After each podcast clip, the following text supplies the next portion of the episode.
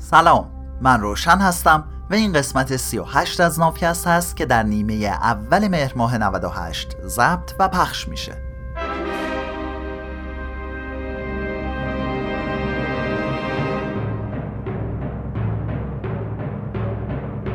تو نافکست من در حال ترجمه و تعریف کتاب سیپینز نوشته یووال هراری هستم. امید نافکست اینه که هر گونه تبعیض نژادی، مذهبی و زبانی از دید و ذهنمون دور بشه و جاش رو به برابری بده. این قسمت تعصب علمی. توی علم نوین خبری از تعصب نیست. اما یه هسته مشترک بین همه روش های تحقیق تو علم امروزی وجود داره. اونم اینه که همه این راه ها و روش ها رو اساس مشاهدات تجربی هستند. مشاهده تجربی یعنی اینکه حداقل بتونیم با یکی از حواس به اصطلاح پنجگانمون اون تجربه رو درک کنیم. دست آخر هم این مشاهدات رو با کمک یه سری ابزار محاسباتی کنار هم بچینیم. تو طول تاریخ هم مردم مشاهدات تجربیشون رو گردآوری می‌کردن اما اون زمان اهمیت اینجور مشاهدات زیاد نبود و خیلی محدود بوده. مردم با خودشون می‌گفتن چرا باید منابع با ارزشمون رو صرف مشاهدات جدید از مسائل بکنیم؟ تازه ما همه جوابایی رو که می‌خوایم داریم. اما موقعی که آدمیان امروزی به خودشون اومدن و اقرار کردن که جواب یه سری سوالای خیلی اساسی رو نمی‌دونن فهمیدن که حتما باید برن سراغ یه جور دانش نو. نتیجه این شد که چون روش تحقیق برتر امروزی پیشفرزش رو روی این گذاشت که دانش پیشین نارسایی داره به جای مطالعه سنت های گذشتگان امروز همه تمرکزش رو رو مشاهدات و آزمایش های جدید گذاشته. هر وقتم که سنت های گذشته و مشاهدات امروزی یه جایی به هم می‌خورن و دچار تضاد میشن ما حق و اولویت رو به مشاهداتمون میدیم. البته فیزیکدانایی که طیف های نوری کهکشان های دوردست رو بررسی می‌کنن باستانشناسایی که یافته هایی از یه شهر دوران برونز رو تجزیه و تحلیل می‌کنن و یا محققین علوم سیاسی که در حال مطالعه ظهور سرمایهداری هستند سنت رو از بیخوبان رد نمی‌کنن اون اول میان بررسی می‌کنن ببینن که اقلای درگذشته چی گفتن چی نوشتن. اما چیزی که از همون سال اول دانشگاه به این فیزیکدان ها و باستانشناسا و متخصصین علوم سیاسی یاد میدن هدفشون باید عبور از اینشتین، هاینریش شالیمان و ماکس وبر باشه. داخل پرانتز اینشتین فیزیکدان آلمانی معروف رو که عموما می‌شناسیم. هاینریش شالیمان یه بازرگان آلمانی بوده که البته به کارهای باستانشناسیش معروفه. ظاهرا ایشون برای اولین بار بخشهایی از شهر تروا توی ترکیه امروزی رو از زیر خاک بیرون آورده. ماکس وبر هم که بازم اهل آلمان و جامعه شناس، فیلسوف، حقوقدان و اقتصاددان سیاسی بود و یکی از پایه‌گذاران دانش اجتماعی نوین در کنار دورکیم و مارکس به حساب میاد.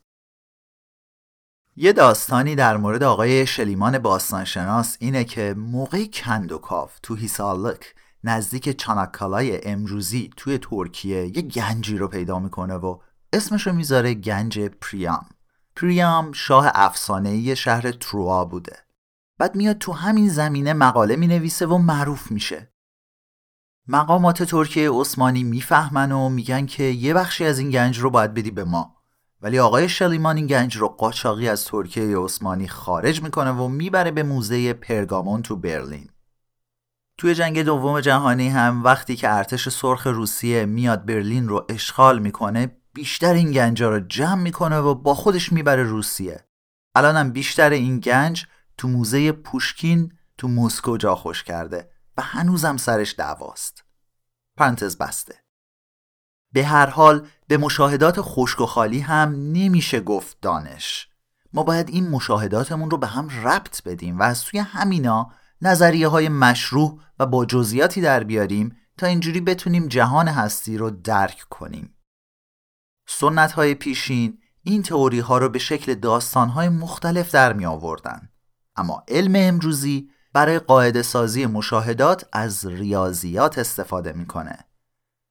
توی مجموعه نسخ کنفوسیوس، وداها، قرآن و عهد عتیق و جدید خبر زیادی از معادلات و نمودارها و محاسبات نیست. وقتی که کتب مقدس و اسطوره های سنتی می‌خواستن قوانین عرفی و عمومی رو بچینن به جای قالب ریاضیات از فرم روایی و داستانی استفاده می‌کردن. اینجوری بود که یکی از اصول اساسی آین مانوی تاکید داشت که این دنیا میدون نبرد نیروهای خیر و شره. تو پرانتز اگه یادت بیاد در مورد آین مانوی تو قسمت 31 از نافکست هم حرف زدیم. پرانتز بسته.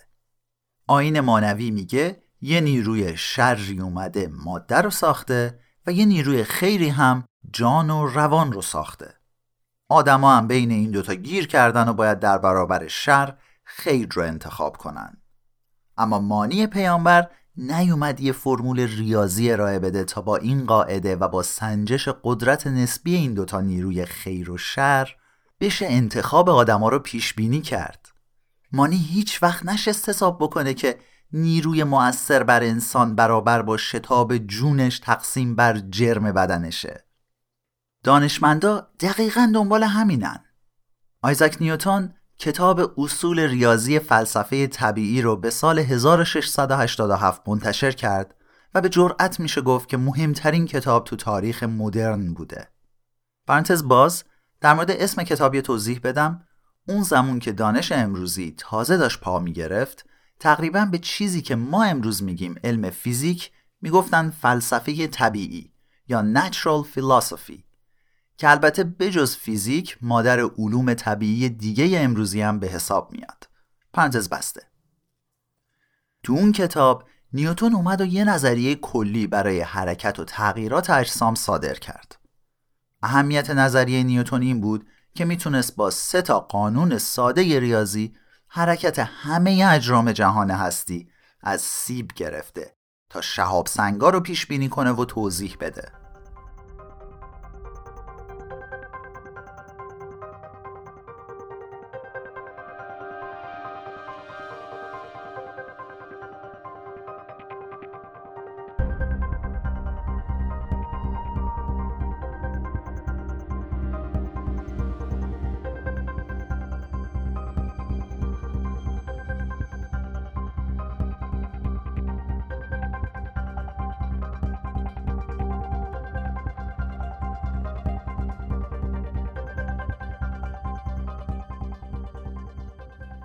قانون اول نیوتون یا قانون لختی هر جسم که در حال سکون یا حرکت یک نواخت در راستای خط مستقیم باشه به همون حالت میمونه مگر اینکه در اثر نیروهای بیرونی دچار تغییر حالت بشه.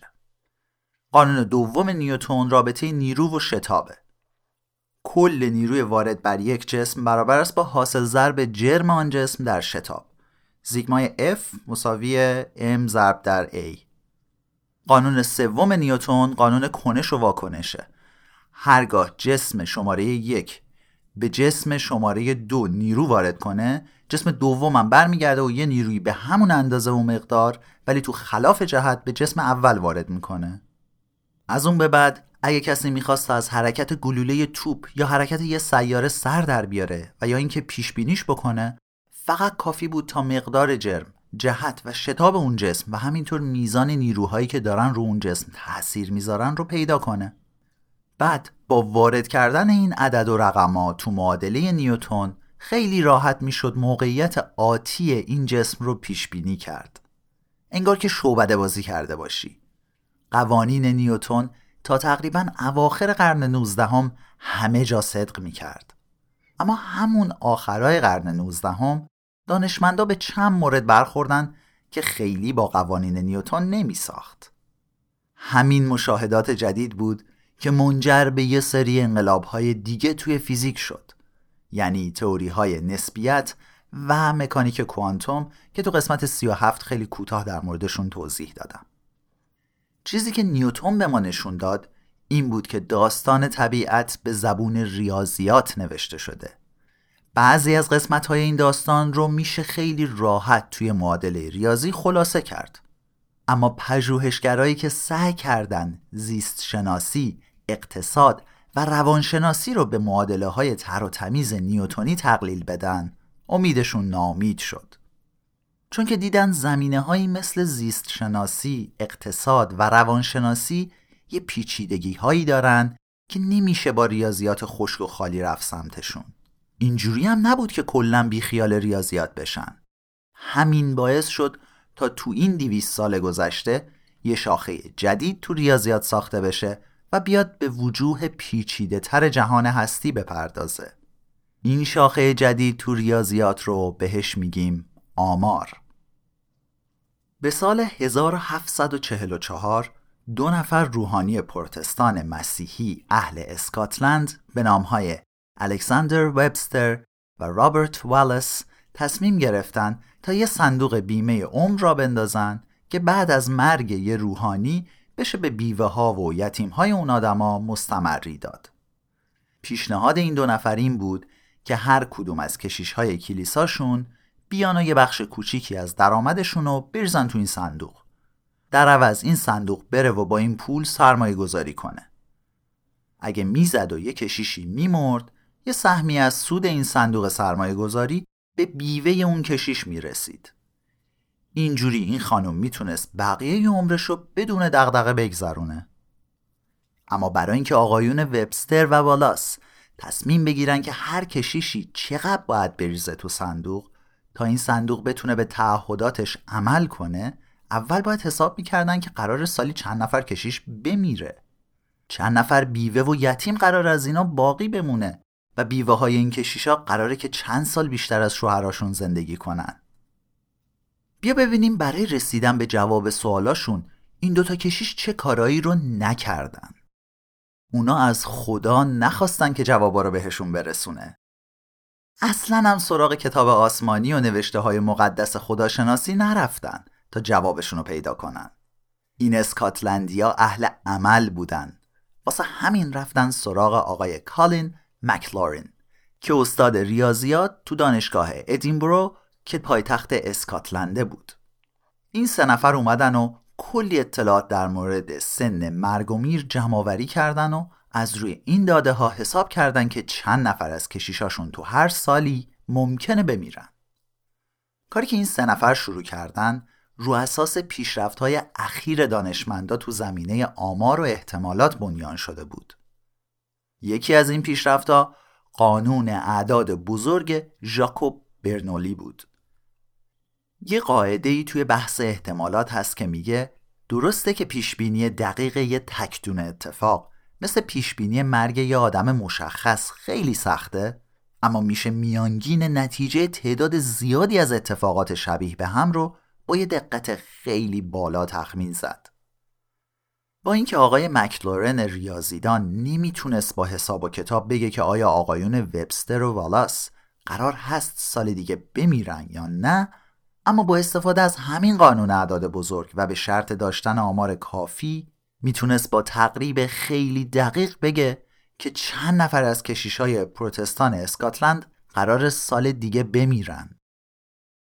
خوشبختانه داده ها و اطلاعاتی که برای این کار لازم داشتن از قبل آماده بود. جدول های آماری آقای ادموند هالی که به پنجاه سال پیش برمیگشت منتشر شده حاضر و آماده بودن توی پرانتز آقای ادموند هالی رو باید بشناسی ایشون به جز بحث ریاضیات در زمینه فیزیک، هواشناسی و نجوم هم فعالیت داشته. اسم دنبالدار هالی باید به گوشت خورده باشه. این دنبالدار بار اول سال 1705 توسط ادموند هالی رسد و ثبت شد. پرانتز بسته. آقای هالی آمار 1238 تولد و 1174 مرگ که متعلق به شهر برسلو تو آلمان بود رو تحلیل کرده بود. توی پرانتز برسلو امروز بخشی از کشور لهستان هست و بهش میگن وروتسواف. پرانتز بسته. جدولایی که آقای حالی آماده کرده بود به همون نشون می‌داد که مثلا احتمال فوت یه آدم 20 ساله توی سال مشخص یک به صده. اما همون احتمال برای یه آدم 50 ساله یک به 39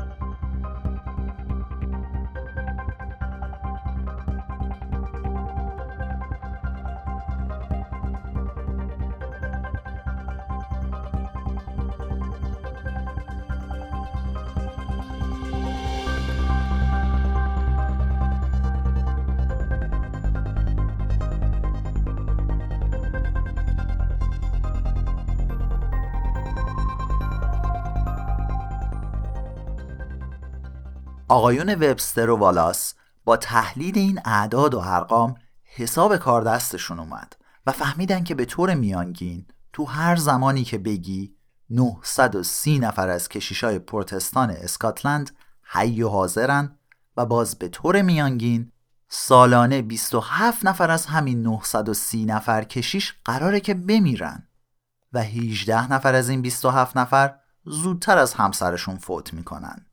پس بیوهشون به جا میمونه. پنج تا از درگذشتگانی که همسرشون هم در قید حیات نیست بچه های یتیم به جا می‌ذارن و دو تا از اونایی که بیوه به جا گذاشتن به علاوه همین بیوه بچه های زیر 16 سالی دارن که از ازدواج قبلشون باقی مونده. اگه حساب اینا از دستت در رفته یه سی ثانیه بزن عقب تا دوباره برات بگم. و دوباره نشستن حساب کردن ببینن که چقدر طول می‌کشه تا بیوه این فرد درگذشته فوت کنه یا دوباره ازدواج کنه. چون تو هر دو حالت مستمری قطع می‌شد. آخرش وبستر و والاس با کمک این ارقام مقدار پولی رو که کشیش های عضو صندوق باید به این حساب واریز می‌کردن تا عزیزانشون در آینده تأمین باشن رو محاسبه کردن. ارقام از این قرار بود. اگه یه کشیشی سالی دو پوند و دوازده شیلینگ و دو پنس می‌داد. تضمین می‌کرد که بعد از مرگ همسرش سالی ده پوند می‌گیره که اون زمان برای خودش کلی پول بوده. اگه با خودش فکر می‌کرد که سالی ده پوند برای خانوادش کافی نیست می‌تونست بیشتر پول بریزه تو صندوق. مثلا اگه سالی تا سقف 6 پوند و 11 شیلینگ و 3 پنس می‌داد مطمئن می‌شد بیوش قرار سالی 25 پوند بگیره که خیلی بهتر از سالی 10 پوند قبلی بوده. پرانتز باز یه توضیح در مورد واحد پول قدیم انگلستان بدم. اینکه میگیم پوند، شیلینگ و پنس یا پنی یعنی چی؟ توجه کن این چیزی که الان میگم در مورد پول امروزی انگلستان صدق نمی‌کنه و مربوط به سال 1066 تا 1971 از کوچیک به بزرگ دوازده پنی یا پنس می شده یه شیلینگ. 20 شیلینگ هم می شده یه پوند. حتما دیدی که علامت واحد پول انگلستان یه حرف بزرگ L لاتینه که یه خط کوچولو روش کشیدن. پس علامتش حرف L هست. اما همه تو خونه پوند صداش می‌کنن. واقعا چرا؟ چون که این پول و علامت از زمان رومی های باستان برای انگلیسی ها به جا مونده. واحد پول رومی ها بوده لیبرا که یه واحد وزن هم به حساب می اومده همونطور که امروز پوند به جز واحد پول واحد وزن هم هست. انگلیسی های قدیم بعد از استقلال از روم اسم پولشون رو عوض کردند اما علامتش رو تا همین امروز عوض نکردن. جالب اینه که ایتالیایی ها که بازمونده های رومی ها هستن واحد پولشون تا قبل از ورود یورو لیره بوده. که اون رو هم مثل پوند با حرف بزرگ L نشون می‌دادن ولی دو تا خط روش میکشیدن که با هم فرق داشته باشه مثلا. علامت شیلینگ هم یه S کوچیکه که اونم زمان رومی ها سالیدی بوده. علامت پنس به جای حرف P یه حرف D کوچیکه که باز از اون زمان رومی ها براشون مونده که این پنی هم همون دناریوسه که با حرف D کوچیک نشونش میدن. پس شد L S D. پوند شیلینگ پنی. لیبرا سولیدی دناری. در مورد دناریوس و تاریخچه پول قبلا تو قسمت های 24 و 25 از نافکست صحبت کردیم. در مورد پوند استرلینگ یه داستان دیگه ای هم هست که اینجا نمیگم و میذارمش برای واوکست. خبر داری که ما یه پادکست دیگه به اسم واوکست داریم و تا حالا دو قسمت هم ازش پخش شده. پرانتز بسته. خب برگردیم به آقایون وبستر و والاس. طبق حساب کتاباشون به سال 1765 که برسن ای که تو این صندوق برای بیوگان و فرزندان کشیش های کلیسای اسکاتلند قرار جمع شده باشه باید به مجموع 58348 پوند برسه. و جالب اینه که محاسباتشون خیلی درست از آب در اومد. وقتی که واقعا به سال 1765 رسیدن سرمایه این صندوق 58347 پوند یعنی فقط یه پوند کمتر از پیش بینیشون بوده. این پیشبینی از پیشگویی های حبقوق، ارمیا و یوحنا هم بهتر و دقیقتر بود. توی پرانتز حبقوق نبی از پیامبران بنی اسرائیل بوده که به روایتی بعد از تصرف شهر بابل توسط کوروش به ایران مهاجرت کرده و یه آرامگاه هم در شهر توی سرکان استان همدان وجود داره که منصوب به حبقوق نبیه ایشون مورد احترام هر سه دین ابراهیمی یعنی یهودیت، مسیحیت و اسلام هست ارمیای نبی هم باز از پیامبران بنی اسرائیل بوده و باز هم مورد احترام یهودیان، مسیحیان و مسلمون است. شهرت ارمیای نبی به خاطر کتاب ارمیاست که بخشی از شریعت دین یهوده که چون نوشته های ارمیا بخشی از نوشته های عهد عتیق هست خب متعاقبا از طرف اکثریت مسیحیان هم پذیرفته شده. در مورد عهد عتیق هم قبلا تو قسمت های 25 و 29 از ناوکست توضیح دادم. یوحنا یا سنت جان از نگاه سنت مسیحیان هم به یکی از هواریون عیسی مسیح اطلاق میشه. نوشتهاش از کتب مقدس مسیحیان به حساب میاد. پرانتز بسته.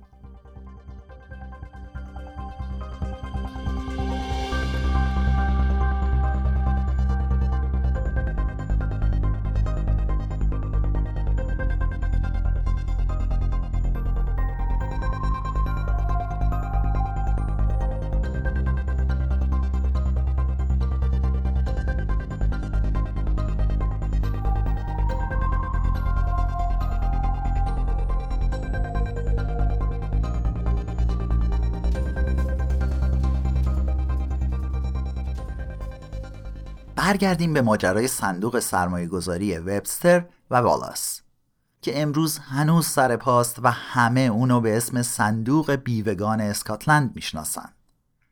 این صندوق سرمایه گذاری یکی از بزرگترین شرکت های بیمه و مستمری توی دنیاست.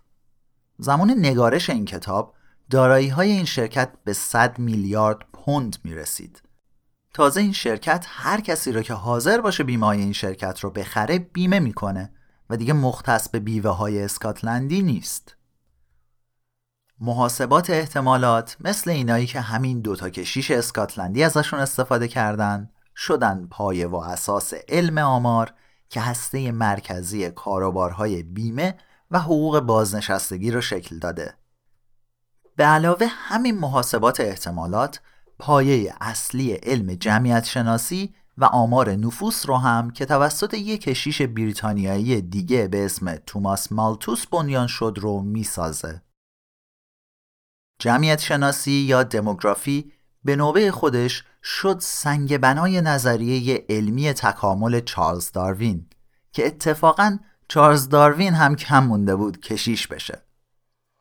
مثلا با اینکه هیچ فرمولی برای پیش بینی اینی که تحت یه سری شرایط ویژه چه جور موجود زنده قرار دچار فرگشت یا تکامل بشه نداریم اما متخصصین ژنتیک می‌تونن با استفاده از محاسبات احتمالات احتمال رخداد و شیوع یه جهش ژنتیک مشخص رو برای هر جمعیتی از موجودات زنده حساب کنند. الگوهای احتمالاتی مشابه به این توی علوم اقتصاد، جامعه شناسی، روانشناسی، سیاست و بقیه علوم اجتماعی و طبیعی اهمیت ویژه‌ای پیدا کردند. حتی علم فیزیک هم دست آخر اومد و با استفاده از نمونه احتمالاتی ابرهای الکترونی مکانیک کوانتوم معادله سنتی نیوتون رو تکمیل کرد.